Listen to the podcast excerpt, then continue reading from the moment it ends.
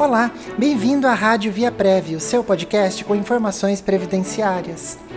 No programa Via Prévia Entrevista de hoje, vamos falar sobre a realidade de quem trabalha com prostituição e seus direitos. Segundo o site Open Democracy, desde o ano de dois mil e dois, a Classificação Brasileira de Ocupações, C B O, inclui dentre as ocupações existentes a categoria profissional do sexo, de forma que a atividade não é criminalizada no Brasil. Porém, também não é regulamentada. Diante disso, muitas organizações nacionais que pertencem à Rede Brasileira de Prostitutas e da C U T S, Central Única de Trabalhadoras Sexuais, se organizam desde os anos oitenta por respeito e melhores condições de trabalho. Eu sou Maura Âmbari e para falar sobre a realidade de quem trabalha com prostituição e seus direitos, temos conosco a Betânia Santos, prostituta coordenadora da Associação Mulheres Guerreiras de Campinas e região.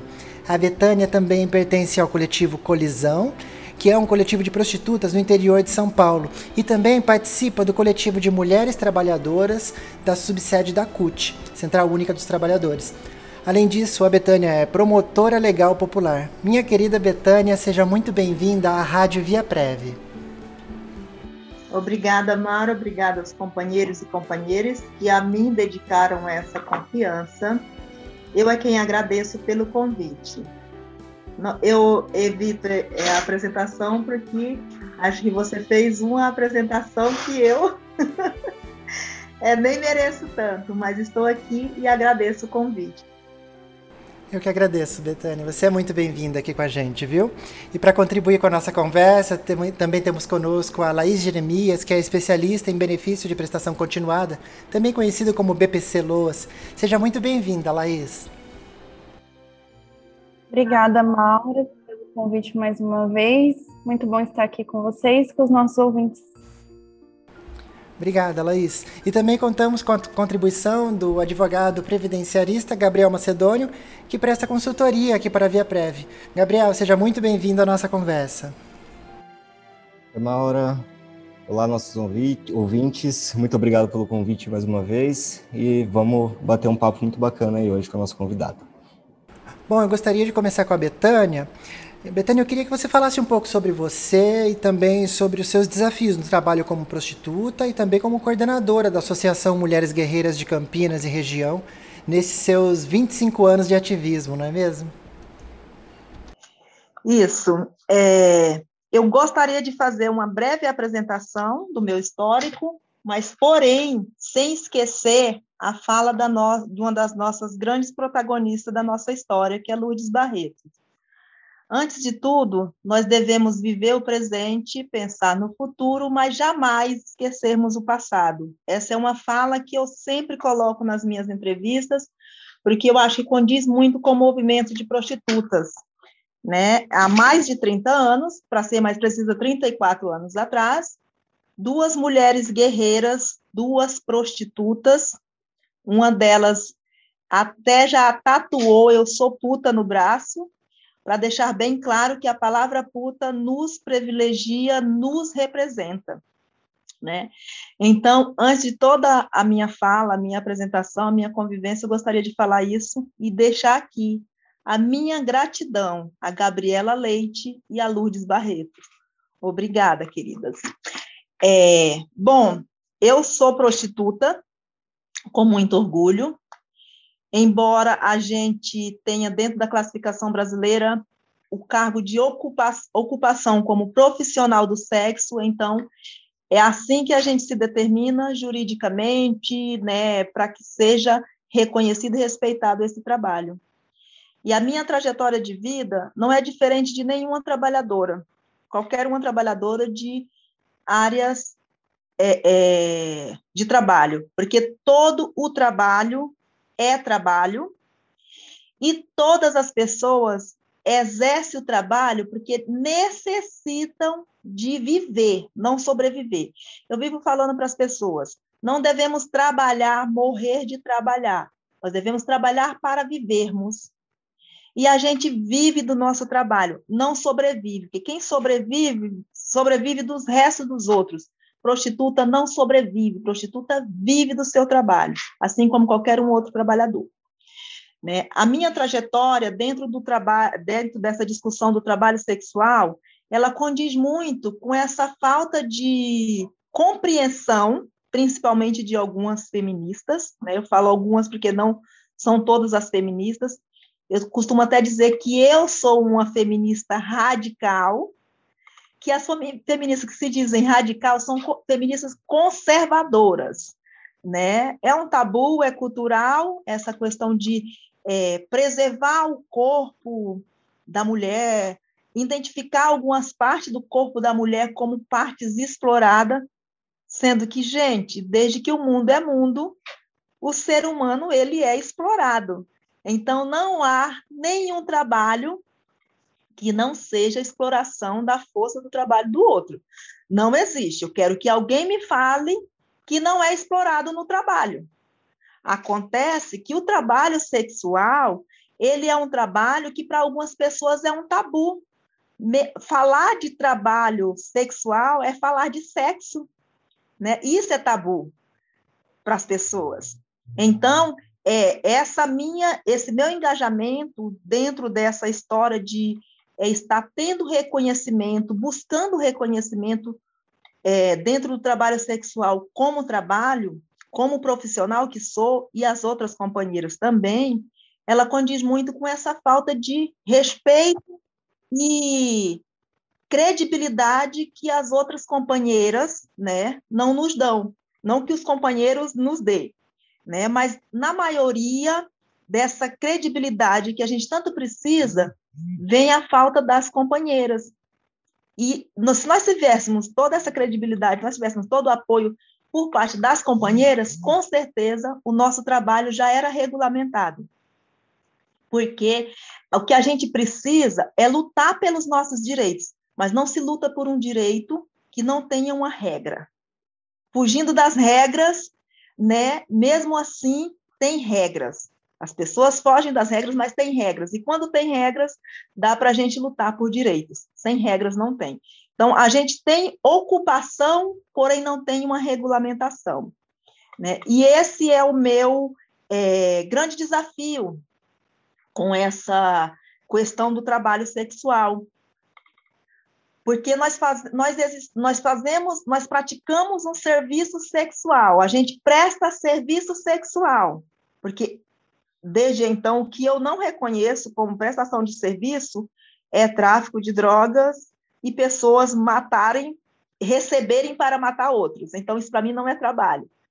Mas o nosso trabalho, ele é um trabalho, sim, e nós prestamos serviço sexual, e serviço esse que é tão essencial para qualquer uma pessoa, qualquer um ser humano.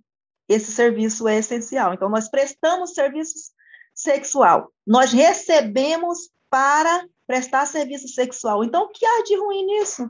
Por que não reconhecermos? Por que não sermos respeitadas? Muito bom, Betânia. E eu quero ressaltar que dois de junho é o Dia Internacional da Prostituta, data em que prostitutas francesas, no ano de mil novecentos e setenta e cinco, ocuparam a igreja de Lyon, na França, para reivindicar seus direitos e denunciar a violência policial. Então, Betânia, a luta das prostitutas por direito à cidadania não é de hoje, não é mesmo? Como que é essa história de luta aqui no Brasil? Então, como eu já afirmei, a nossa história de luta ela tem mais de trinta anos, né? Começou com Gabriela Leite e Lourdes Barretos, e é, é bem gozado, Maura, quando você fala que a luta das prostitutas, né, por direito a serem respeitadas por, pelo combate à violência, dia dois de junho, né? Porque nós temos aí é, a, a Marcha das Mulheres, né? A Marcha Mundial das Mulheres, que é completamente contra a regulamentação do trabalho sexual. Entretanto, a nossa luta não é diferente, porque as, a Marcha Mundial das Mulheres, ela nasceu por conta de luta de mulheres pelos seus direitos, e ocorreu a mesma coisa que ocorreu com essas cento e poucas é, prostitutas lá na França.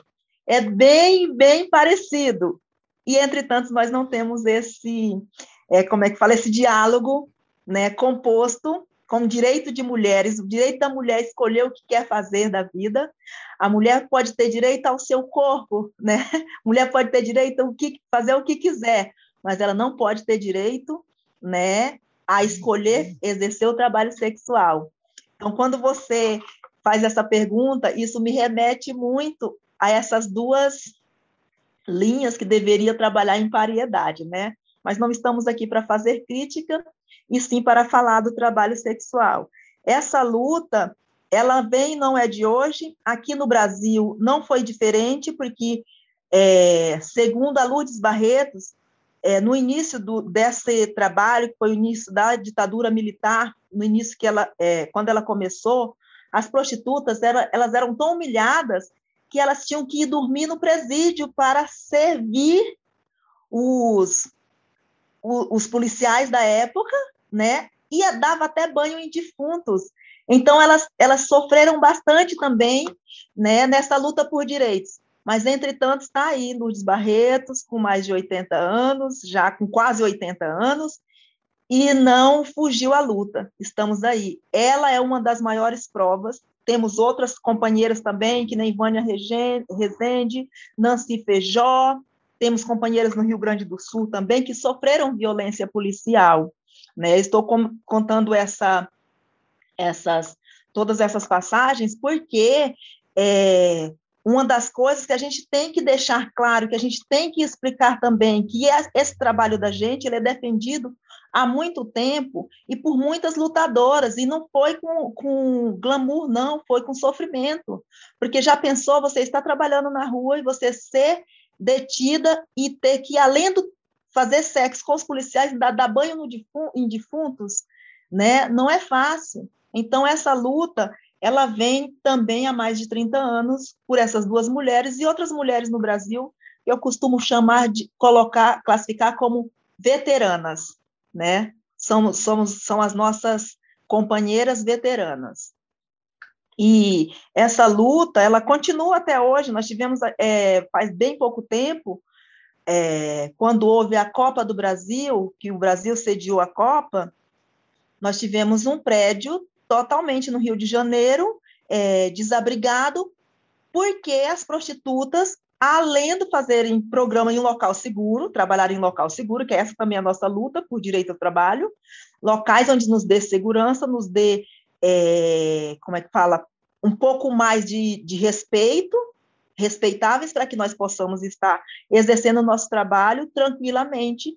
Então, nós tivemos um, um prédio lá da Caixa Econômica que foi totalmente desocupado. Tivemos prostitutas perseguidas pela milícia do Rio de Janeiro por, por estar lutando pelo seu direito ao trabalho. Né? Então, não, é, não, é, é, não faz tanto tempo, a gente ainda não deixou de sofrer violência por conta de dizer, ter a coragem de dizer que exercemos trabalho sexual. E você falava para mim, Betânia, na nossa reunião de pauta, sobre a importância da filiação à C U T, da falta da categoria de trabalhadores para poder se filiar mesmo. Conta para a gente essa demanda de vocês. Então, a, gente, a, a nossa... A nossa expectativa é que nós possamos estar pedindo carta de filiação, a subsede da C U T Campinas, que já nos deu essa abertura, né? Nós podemos pedir uma carta de filiação para que possamos nos organizar melhor ainda, ao invés de ser uma organização, somente uma organização é, filantrópica, é, uma organização da sociedade civil que defende o direito das pessoas, mas é uma O N G, nos tornarmos sindicato. Para isso, nós temos que ter essa questão, né, que eles falam, entre aspas, da profissão, uma formação. Muitas pessoas pergu- me perguntam, gente, é, como é que você se identifica como profissional do sexo se vocês não têm nenhuma... Você tem alguma formação acadêmica? Na academia tem alguma, algum espaço onde se formem trabalhadores sexuais? E aí eu respondo... da forma mais grosseira também, que, da qual eu recebi. Sim, eu me classifico como uma profissional do sexo, sim, porque se a gente for olhar dentro da academia, tem todas as profissões que nós, na prática, fazemos diariamente, né? A única questão é que ainda não abriram um campo para que nós, profissionais do sexo, possamos estar dando formação para todos esses pesquisadores e estudantes que defendem tese, que fazem estudos sobre a gente, que fazem entrevista, que fazem seminários sobre trabalho sexual, pudesse estar aprendendo e não, é, não, está, não, ficarem, não ficarem mais só nos explorando, né, no tempo, nos finais de cursos, porque o que chove de final de curso com o povo querendo fazer entrevista com prostituta não está mais no gibi. Hoje, eu já até coloquei uma regra de que eu não dou mais entrevista, eu não faço mais seminário para nenhuma universidade, embora seja parceiro, né? Se eu não for paga, porque eu também trabalho com hora paga. Meu horário de trabalho, ele é pago. Então, a gente colocou até taxa, uma tabela de valores para que as pessoas entendam que o que a gente faz é trabalho. Entendeu? Então, quando a gente fala dessa questão de, de estarmos tendo uma formação, de estarmos tendo um, um sindicato, uma categoria que possa estar defendendo seus direitos com, como direitos trabalhistas, direitos jurídicos, né, que a gente tem, porque o que nós fazemos hoje é uma parceria com os empreendedores, porque eu deixo bem claro, Maura, que não existe cafetão ou cafetina para quem sabe ler um, um, um pingo é letra dentro do trabalho sexual. Existe empreendedores, porque cafetão e cafetina eles são classificados como criminosos. É crime cafetinar alguém, é crime aliciar alguém, mas não é crime você fazer uma entrevista com uma pessoa e dar um contrato desse tamanho para ela assinar sem ler. Isso a maioria das empresas fazem. Entendeu? Agora, isso não pode, isso não é crime, isso está certíssimo. Eu vou lá, quero trabalhar, eles me dão um contrato, eu nem leio, não preciso ler o contrato, né?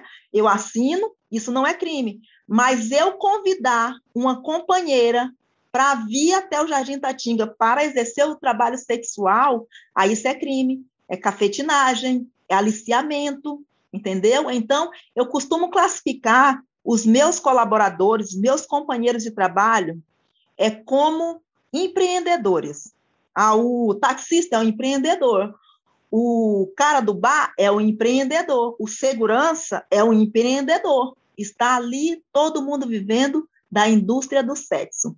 Eu tenho uma forma vulgar de falar, mas eu não vou falar porque essa entrevista vai ser transmitida, mas ali ninguém vive se não for do trabalho da mulher cis e a mulher trans. Estou falando assim dentro do Jardim Itatinga, porque é lá que eu é, exerço o meu trabalho. Mas Campinas tem toda uma região é, mapeada de exercício de trabalho sexual. Então, não são só mulheres cis ou mulheres trans. Nós temos toda uma categoria. É por isso que eu classifico como categoria. Por quê? Bancário é uma categoria, não está dizendo quem é mulher, quem é homem. É, professores é uma categoria, não está dizendo quem é mulher, quem é homem. Então, o trabalho sexual também tem que se tornar uma categoria.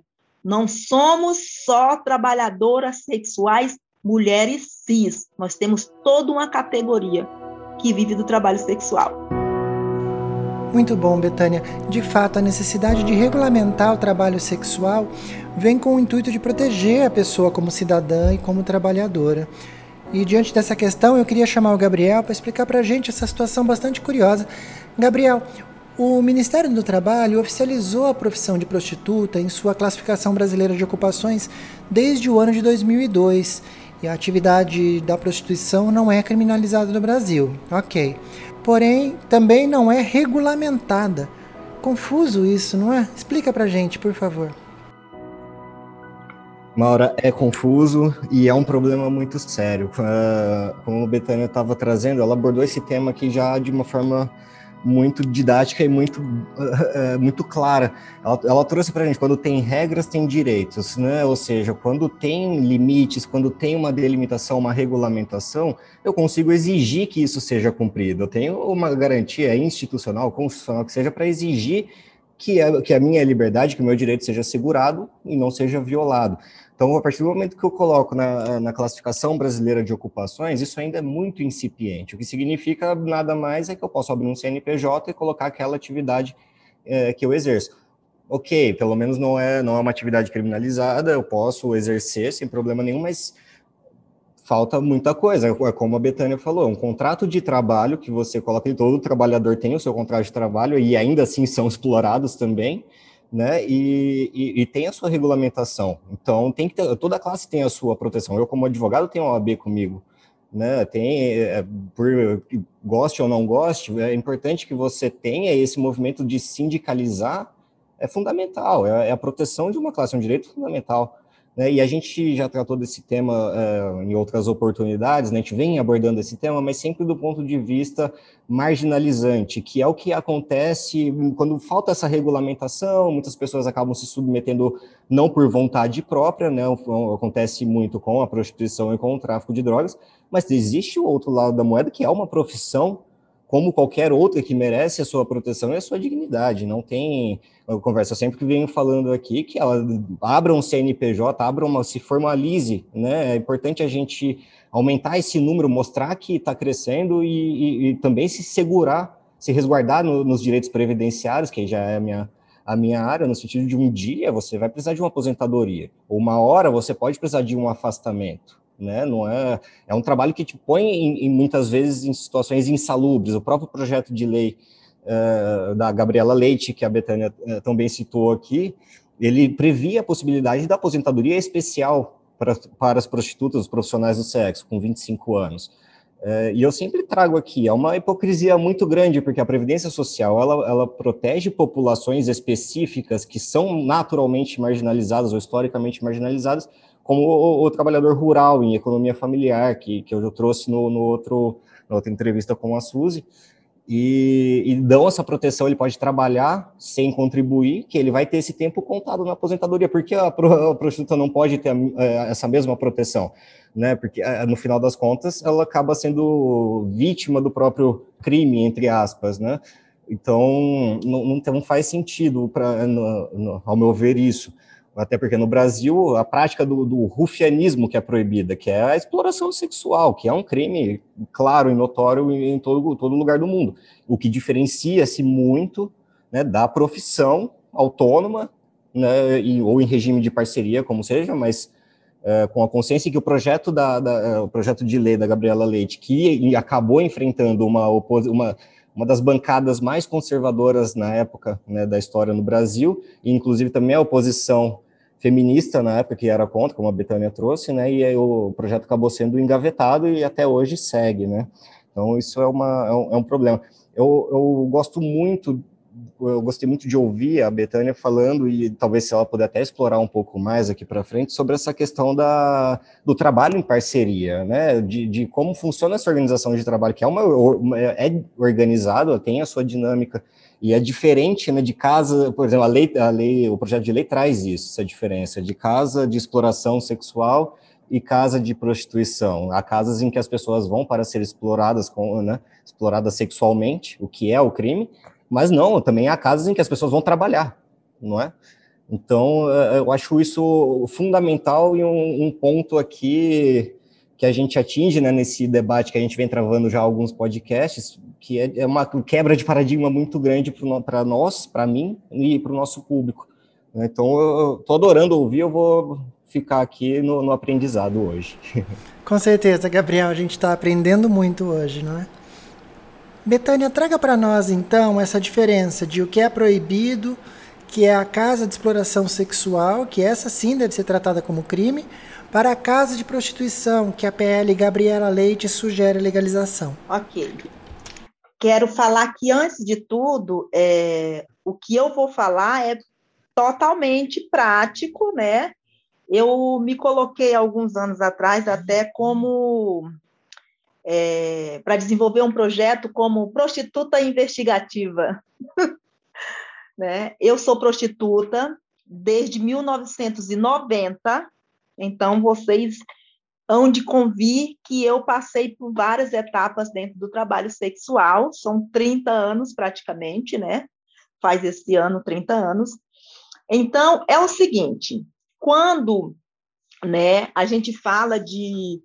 eu falo de regulamentar o trabalho sexual, eu vou direto na comparação da P E C das domésticas, sabe? Porque isso me retrata muito. Porque o trabalho sexual, né, ele não é diferente do antigo trabalho doméstico. Porque vocês hão de convir que antes a empregada doméstica vinha de tudo enquanto era espaço para trabalhar na casa do patrão, e ela tinha que morar lá na casa do patrão. Por que que eu estou fazendo essa comparação? Vou fazer bem um resuminho bem pequeno. Quando houve a P E C das domésticas, eu falo que caiu igual o WhatsApp quando está desligado. O motorista, a babá, o, o povo todo que exerce o trabalho doméstico dentro de uma casa de família virou empregado doméstico. Enquanto antes, eu...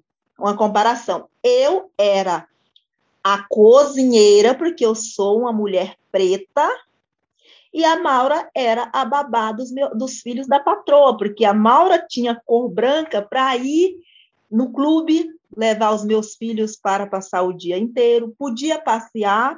O chofer geralmente não era preto, não. O cho... Quem era preto era o jardineiro. O chofer era branco também, porque era o chofer que levava o patrão e a patroa para os grandes eventos ou para o trabalho. Então, faço essa comparação. E eu, como era preta, a Maura até ainda tinha o direito de ter uma folga por semana. Eu, como era preta, morava na casa da patroa e eu não tinha folga, era de jeito nenhum. Eu não tinha direito nem de folga, só se eu estou mentindo. Eu não fui doméstica, eu sempre fui prostituta mesmo, porque foi esse o trabalho que eu escolhi. Mas eu faço essa comparação. Da mesma forma, é o trabalho sexual.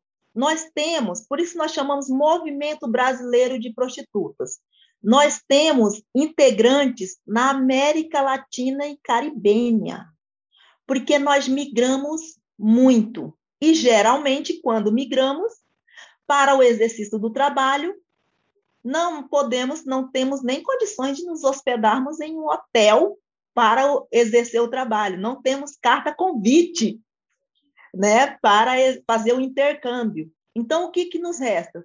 Morar no espaço onde a gente trabalha.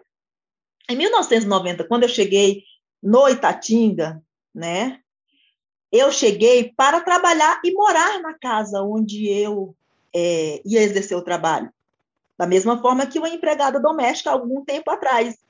Então, é, nós temos todos os lugares, gente. Eu sempre comparo o seguinte: o povo vive falando que bagunceiro está pensando que está na casa da sogra. Eu grito, opa, isso aí é mentira, porque eu sou sogra, já sou sogra, e os meus genros não fazem o que querem na minha casa, não. Ele está pensando que está na casa da mãe dele, que é na casa de mãe que a gente faz o que a gente quer. Na casa da sogra a gente não faz. Da mesma forma, é a questão de qualquer exercício, qualquer trabalho. Nós fazemos um acordo, nós assinamos um contrato de trabalho. Então, nós acordamos a trabalhar naquele espaço. Aquele espaço tem hora, gente. Eu vivo fazendo um comparativo financeiro. Por exemplo, eu faço, eu, eu posso dizer aqui o valor do meu programa. Eu faço um programa de cento e vinte reais. dez reais eu forneço para casa. Eu fico com cento e dez. Entenderam? Então, esse é o valor que eu pago pelo tempo que eu fico no quarto com o meu cliente. Eu recebo, né, cem por cento do que eu paguei para estar ali naquele momento. É... Isso de acordo com o que eu vou fazendo trabalho por dia. E não vou mentir para vocês, gente. O povo fica dizendo que nós somos explorados, que nós somos coitadinhos, que a gente tem que se deitar com os caras. Mas, cara, que é coisa melhor do que você ganhar quinhentos, seiscentos reais por dia, mil reais por dia? Não é todo mundo que ganha, não. Você me desculpa aí, futuro colega da O A B, mas antes eu comparava esse salário apenas com o de médico e advogado. Depois que eu estudei ciência jurídica também, eu fui reavaliar a minha história, porque eu descobri que quem ganha bem é tributarista, né? Não são os advogados que se formam com outras áreas, lutam pra caramba para ganhar uns dez mil reais, uns quinze mil reais aí, e médico se mata pra caramba para ganhar o salário que uma trabalhadora sexual, né, pode ganhar. Então, quando eu comecei a fazer essa, esse análise, essa análise, aí eu comecei a falar, gente, então o problema não é regulamentar somente as casas, mas sim trabalhar a parte financeira. Vamos fazer aí um, uma análise do sistema para ver quem está explorando quem. Claro, não estou escondendo que há é, a exploração, há o convite, há o engano. O engano, gente, é entre aspas também, porque muitas pessoas sabem exatamente o que vão fazer e, às vezes, até imploram para a gente trazer para o Itatinga, tá? Vou falar isso bem claro para vocês, que é para a gente não dizer que eu estou fazendo lobby para o trabalho sexual, né? Para a gente poder estar é, chegando no consenso. Isso em mil novecentos e noventa. Eu fazia esse tipo de trabalho. Só que para a gente ver que lá no nosso, nosso espaço, ele é uma comunicação que já está tão mais organizada que hoje a maioria das trabalhadoras e trabalhadores não moram mais nas casas. Elas vêm e voltam. E aí é onde eu falo dessa questão do contrato. Porque se a gente consegue a regulamentação, não vai ficar bom só para a gente, não. Vai ficar bom para o garçom, vai ficar bom para a cozinheira, vai ficar bom para a arrumadeira, vai ficar bom para todo mundo. Porque tem regras para trabalhar naquela casa. Hoje eu posso chegar e querer lacrar uma casa, mas por quê? Ué, não está cumprindo com as suas regras de higiene, essas coisas. Mas isso tudo, gente, é uma coisa que a gente aprende na prática. Então, nós fomos, com o tempo, vendo que há mudanças. Primeiro, o Jardim Itatinga, ele não é ocupação, ele não foi um bairro que foi se tornando é, um, um local onde se exerce trabalho sexual, ele é um bairro que ele foi criado para isso. Existe a lenda que o aeroporto de Viracopos virou Viracopos porque nós tínhamos o bairro lá do lado, e aí o apelido de ir lá para o bairro era que... Não, o apelido quando os homens iam para o bairro era que eles iam virar copos, iam beber. Então, existe até a lenda de que o aeroporto de Viracopos ganhou esse nome por causa do Jardim Itatinga. Não sei se isso é verdade. Mas o Jardim Itatinga, ele é um bairro que foi criado para o exercício do trabalho sexual. Aí é uma história de mais de setenta anos atrás que eu não consigo explicar. Mas, porém, já vou logo aqui dar uma dica, tem um livro da Diana Helena, ela é, é formada em arquitetura urbana, e ela fez um livro chamado é, A Segregação do Jardim Itatinga. Esse livro ia ter o nome de Puta, Pobre, Preta, que seria uma fala que eu tinha dito para ela. Mas aí a editora rodou o nome, eu aposto como foi, porque tinha a palavra puta no meio. Mas aí ela escreveu de qualquer forma, o conteúdo é o mesmo, e para contrariar, a capa do livro é os meus pés. Então, o Jardim Itatinga, ele é organizado dessa forma, e tem várias casas. Antes tinha lá muito, muitas boates chiques, por exemplo, o Galo de Ouro, era uma das boates mais chiques do Jardim Itatinga, né? Algum tempo atrás. Até mesmo o Galo de Ouro, para entrar lá, até funcionário só entrava e saía se tivesse carro. Não era assim de qualquer jeito, né? O cliente entrava lá no estacionamento, o cara abria, fechava, era tudo muito chique, muito é, conservador, muito conservador, não, muito sigiloso. E hoje ficam todas as trabalhadoras do Galo de Ouro, abriram-se um portãozinho na lateral e as trabalhadoras ficam apresentavelmente na rua, igualzinho a nós. Estou dando esse exemplo porque quando a gente fala de espaços onde as pessoas é, estão para trabalhar e os donos daquele espaço é acusado de explorador, são espaços que nem esses. Não estou dizendo que não haja, mas por que, que há esses espaços onde as pessoas ficam em cárcere privado ou ficam é, no exercício do trabalho sem ter direito a ir e vir? Porque não há uma regulamentação. Se houvesse uma regulamentação, eu vou, torno a repetir, seria bom para todos, porque, por exemplo, Uma arrumadeira lá ganha por semana. Qualquer trabalhador recebe por semana. Não tem um salário fixo. É um, uma porcentagem por semana. Sendo que se a gente tivesse uma regulamentação, a gente teria um, um teto salarial para aquele trabalhador. E por que que as arrumadeiras, por que que as cozinheiras não reclamam? Porque eles recebem muito mais do que o teto salarial. Porém, não tem nenhuma segurança, como o, o doutor mesmo falou, não tem uma segurança privada, não tem um, um, um recolhimento para a Previdência, sendo que nós, como trabalhadoras sexuais, a gente pode recolher pela C B O.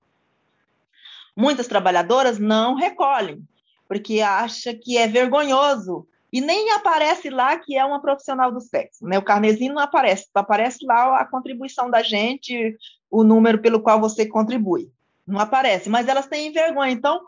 Muitas recolhem com história pra, de, da carochinha, por exemplo. Se eu vou recolher lá como uma cabeleireira, eu posso recolher como cabeleireira, eu sou uma cabeleireira profissional, eu sou uma educadora social, né? Então eu posso recolher por essas outras funções. Porém, essa não é a minha profissão, eu sou uma profissional do sexo, então eu tenho que recolher pela Classificação Brasileira de Ocupação, que é para daí eu ter todos esses direitos garantidos, como, por exemplo, uma aposentadoria por insalubridade, né? É, um auxílio-doença caso eu fique doente. Então, eu tenho que recolher pelo meu trabalho.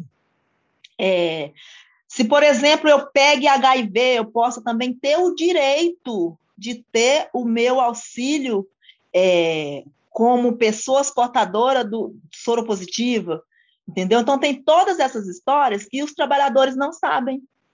E, em compensação, está todo mundo lá trabalhando todos os dias.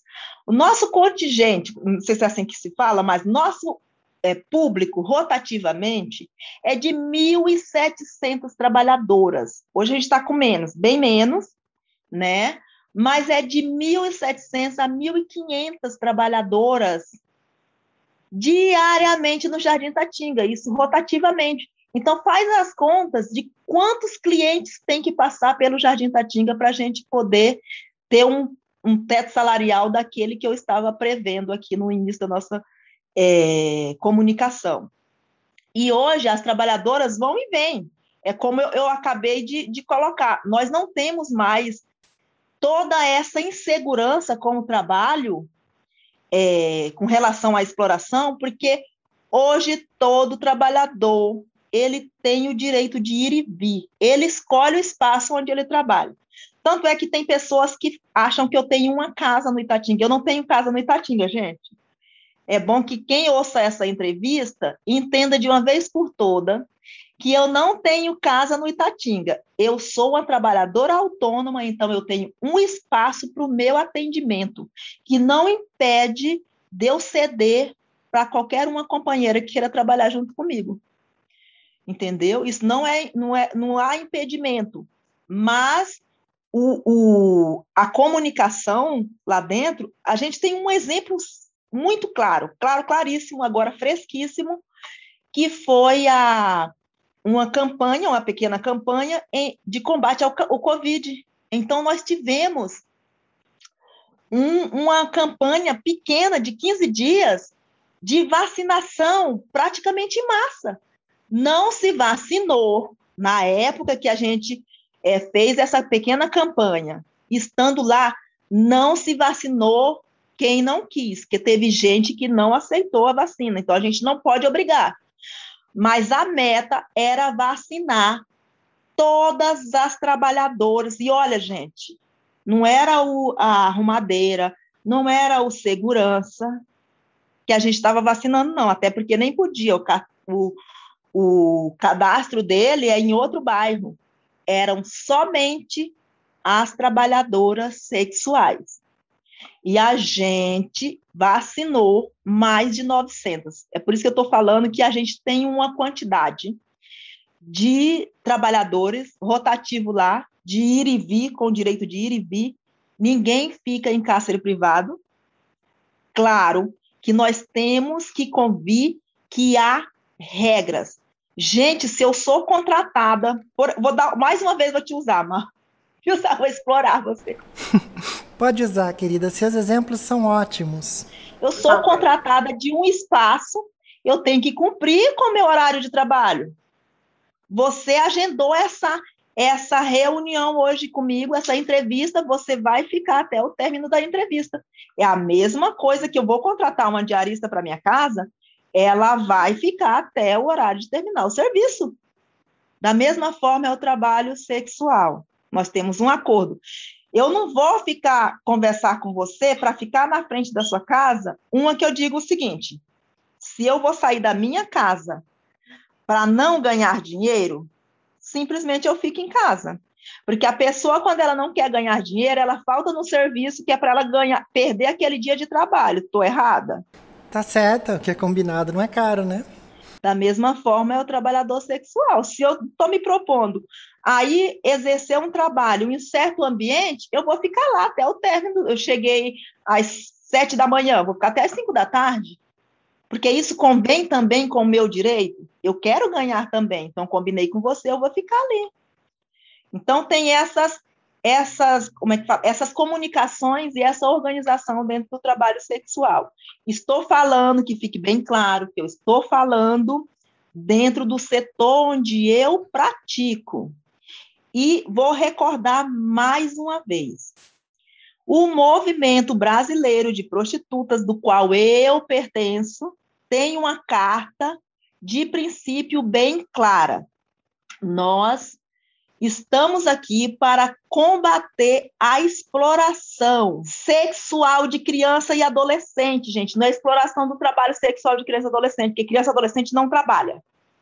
E outra, a carta de princípio é bem clara. Só pode exercer o trabalho sexual quando tiver dezoito anos e se esse adolescente tiver é, suas capacidades mentais de decidir por si. Fez dezoito anos, por que que pode acabar, é, parar no colegial e dizer que não quer mais estudar e não pode dizer que quer ser puta? Então, a gente só é, aceita e não combate essas adolescentes, esse trabalhador que a partir dos dezoito anos se define como trabalhador sexual, que fique bem claro que a gente defende esse direito. E todos os donos de casa, todos os, os donos de estabelecimentos sabem disso, que a Associação Mulheres Guerreiras não aceita menor de idade trabalhando nos espaços. Que vá conhecer até pode ir, porque eu, te, eu pari três filhas no Jardim Itatinga. Eu tenho três filhas que eu sustentei com o meu trabalho.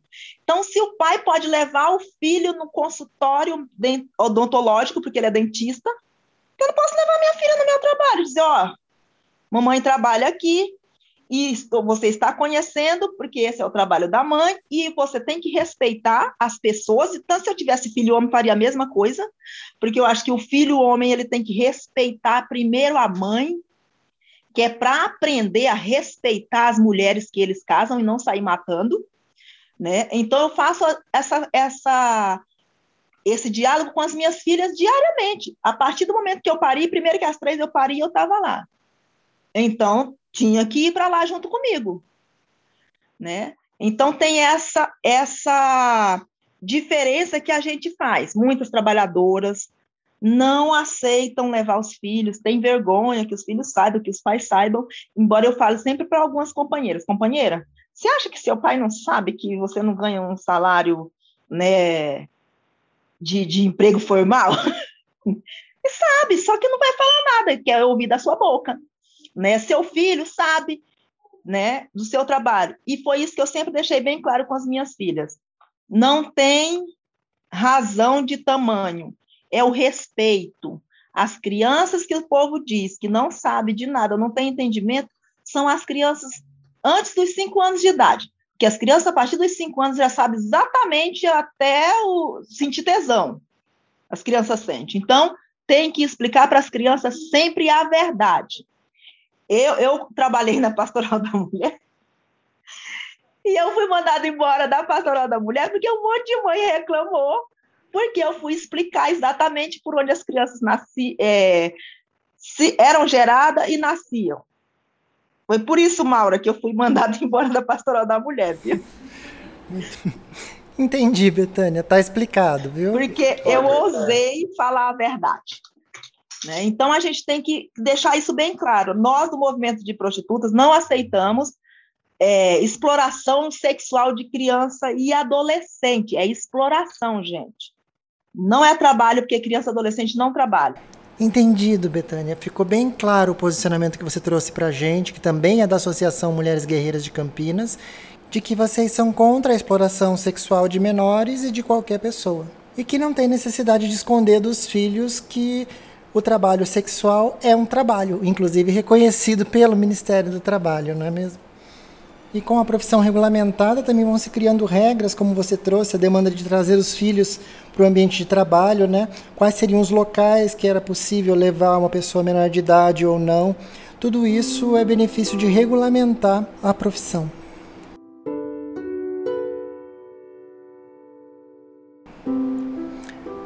Diante de tantas demandas que você trouxe, Betânia, mostrando a importância de regulamentar a categoria, eu gostaria de trazer um texto da cartilha do Direito das Pessoas Profissionais do Sexo, lançada pela Defensoria Pública do Estado de São Paulo, que diz o seguinte, abre aspas, a tendência legal à repressão da prostituição mascara a necessidade de medidas legislativas para a garantia de direito às pessoas que exercem essa atividade e de ações voltadas à redução de danos. Nega-se, assim, a elas o exercício efetivo do direito ao trabalho, à saúde, à segurança, à igualdade, à liberdade e, em síntese, à plenitude da dignidade humana. Fecha aspas. Então, observe que esse conteúdo da Defensoria Pública do Estado de São Paulo mostra o que acontece quando o trabalho sexual não é regulamentado. Abrem-se portas para outros tipos de exploração, de desvio de conduta de autoridades que podem tirar proveito de uma situação por justamente não estar regulamentada. Eu agradeço demais toda essa visão que você trouxe, Betânia, de quem lida com essa realidade no dia a dia, porque joga luz sobre uma situação que carrega um tabu muito grande na sociedade, essa mesma sociedade que em um momento se diz contra a prostituição, mas que se mostra a favor às escondidas, desfrutando desse trabalho como cliente. Então é muito importante ter a sua fala aqui, a sua sinceridade, a sua alegria, diante de toda essa realidade que você traz como luta e com muita sede de mudança. Eu gostaria de trazer agora para a nossa conversa a Laís Jeremias. Laís, você como especialista em B P C Loas, por favor, explica para a gente como que uma pessoa que trabalha com prostituição, um profissional do sexo, quando chega numa idade mais avançada e infelizmente não consegue mais manter um bom salário ou até mesmo uma renda mínima para sobreviver, existe algum amparo do governo para essas pessoas? Sim, Maura, existe, né? O B P C, que é um benefício assistencial, ele é um benefício que ele independe de contribuição para o I N S S, né? Então, ele tem é, dois requisitos, né? Quando a gente está falando de pessoas que atingiram uma, uma idade mais avançada, né? Precisa ter sessenta e cinco anos, né? Ou mais, aí. E também a questão da renda. Então, normalmente, essa pessoa ela não tem uma renda, como você já falou, né? Não tem como mais se manter, se encontra numa situação de vulnerabilidade, então existe esse benefício que é a garantia de um salário mínimo mensal, né, para essas pessoas que precisam, porque não tem formas de se manter, nem de ter o seu sustento provido pela sua família, enfim.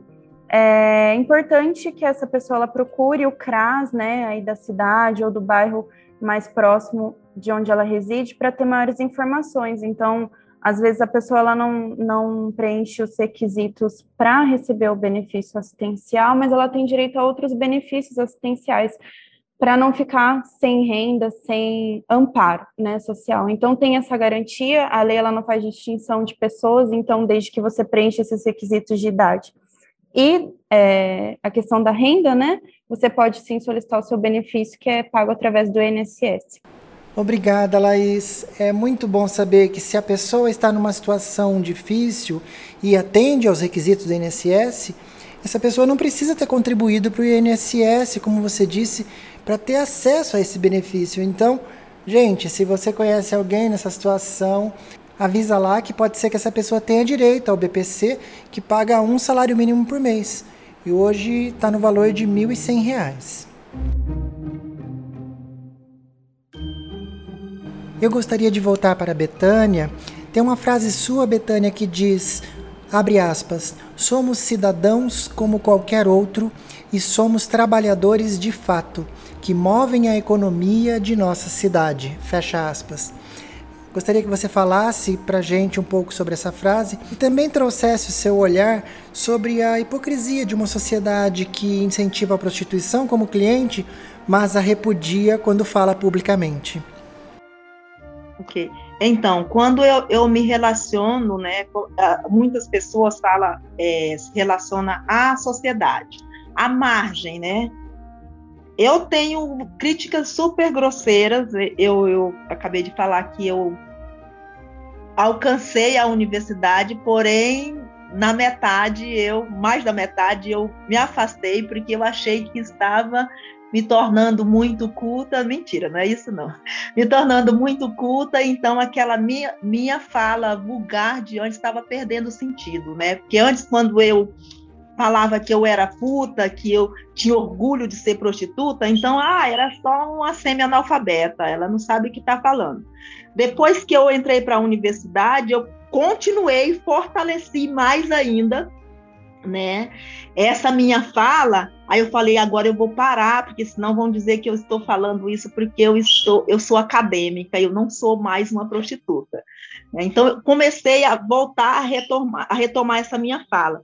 E aí eu ficava muito intrigada com esse negócio da gente à margem, marginalizado. O que, que é isso? Né? E como eu falei a, a princípio, né, que eu tinha sido mandada embora da Pastoral da Mulher, mas eu agradeço assim profundamente, foi a Pastoral da Mulher que me abriu os olhos para ser essa puta feminista que eu sou e me deu essa segurança e esse empoderamento de ser essa grande mulher que eu sou hoje, né? Foi a Pastoral da Mulher. Então, quando a gente iniciou os trabalhos na Pastoral da Mulher, que eu trabalhei lá foi treze anos, não foi treze dias, né? É, tinha uma frase assim muito estranha para mim, que era promoção à mulher marginalizada. Eu falava, por que marginalizada? A gente não é marginal nem nada. E aí sempre ouvia a margem da sociedade. Falava, poxa, eu sou uma cidadã, logo eu sou sociável, então eu faço parte dessa sociedade, eu não estou à margem dessa sociedade, eu estou inserida nessa sociedade, faço parte desse sistema. Por isso eu quero respeito como qualquer um outro cidadão e cidadã. Né? A gente precisa, como cidadão e cidadãs, é, estarmos inseridos nessa sociedade. A gente não, é, não está à margem, a gente não é marginal, a gente não está fora dela. A gente contribui e muito.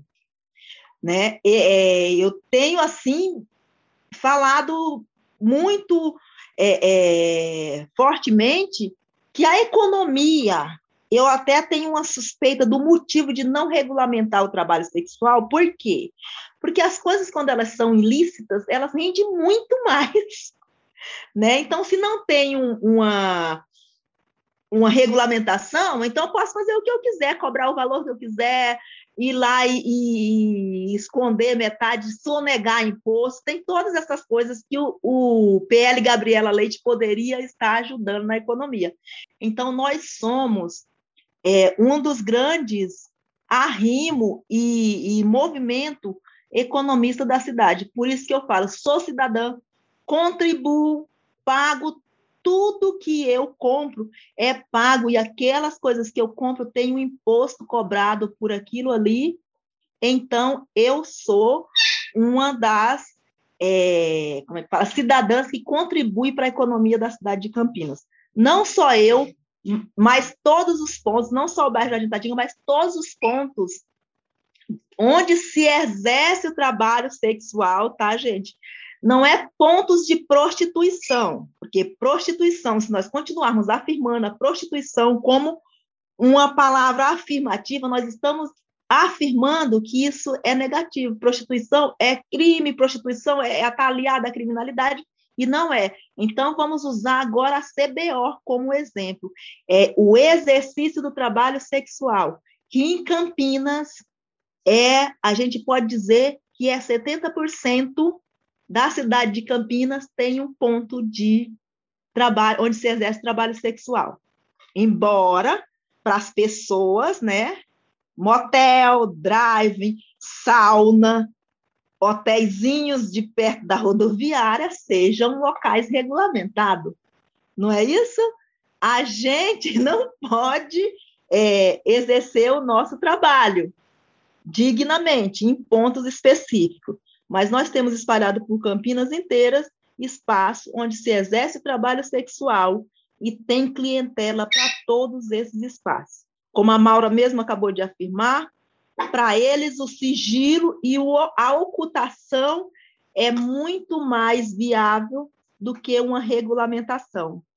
Por isso, agora eu encerro a minha fala pedindo que todo trabalhador e todos os cidadãos e cidadãs é, da cidade de Campinas comecem a nos ver com um outro olhar, olhar de um trabalhador para outro trabalhador, porque trabalho sexual é trabalho.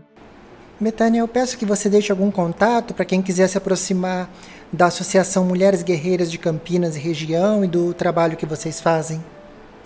Sim, eu tenho um WhatsApp, meu nome é Betânia Santos, né? Eu tenho um WhatsApp que é o zero um nove, nove oito nove seis dois, zero quatro cinco zero.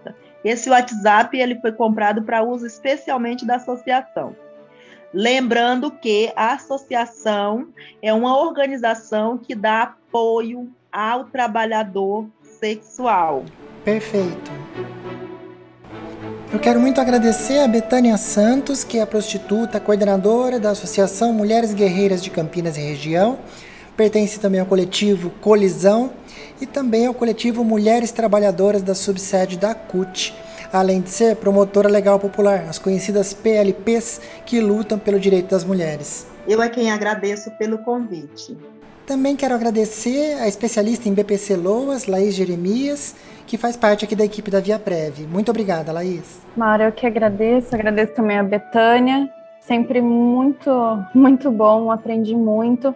E queria deixar também o contato da equipe da Via Prévia, caso alguém precise de alguma ajuda, alguma orientação. É, o D D D é dezenove, vinte e cinco, dezenove, oitenta, noventa e esse número também é o WhatsApp. Muito bom, Laís. Eu quero também agradecer ao Gabriel Macedônio, que é advogado previdenciarista e presta consultoria aqui para a Via Prévia. Obrigada, Gabriel. Obrigada pela sua contribuição no dia de hoje. Maura, eu que agradeço por me convidar para participar aqui, sempre é um encontro muito rico. Betânia, muito obrigado pela sua presença, aprendi muito. É, também complementando só o comentário da Laís, também podem nos encontrar no nosso site, né, no via prev ponto com ponto b r, lá você consegue contato fácil com a gente. E até a próxima, pessoal. Obrigado. Muito obrigada, Gabriel, e obrigada a você, ouvinte da Rádio Via Prévia, que acompanhou o nosso programa no dia de hoje. Qualquer dúvida sobre este programa ou para saber se tem direito aos benefícios do I N S S, você pode entrar em contato com a Via Prévia através do WhatsApp dezenove, vinte e cinco, dezenove, oitenta, noventa ou pelo site que é o via prev ponto com ponto b r. Eu sou a Maura Âmbar e este foi o programa Via Prévia Entrevista. Um grande abraço e até a próxima.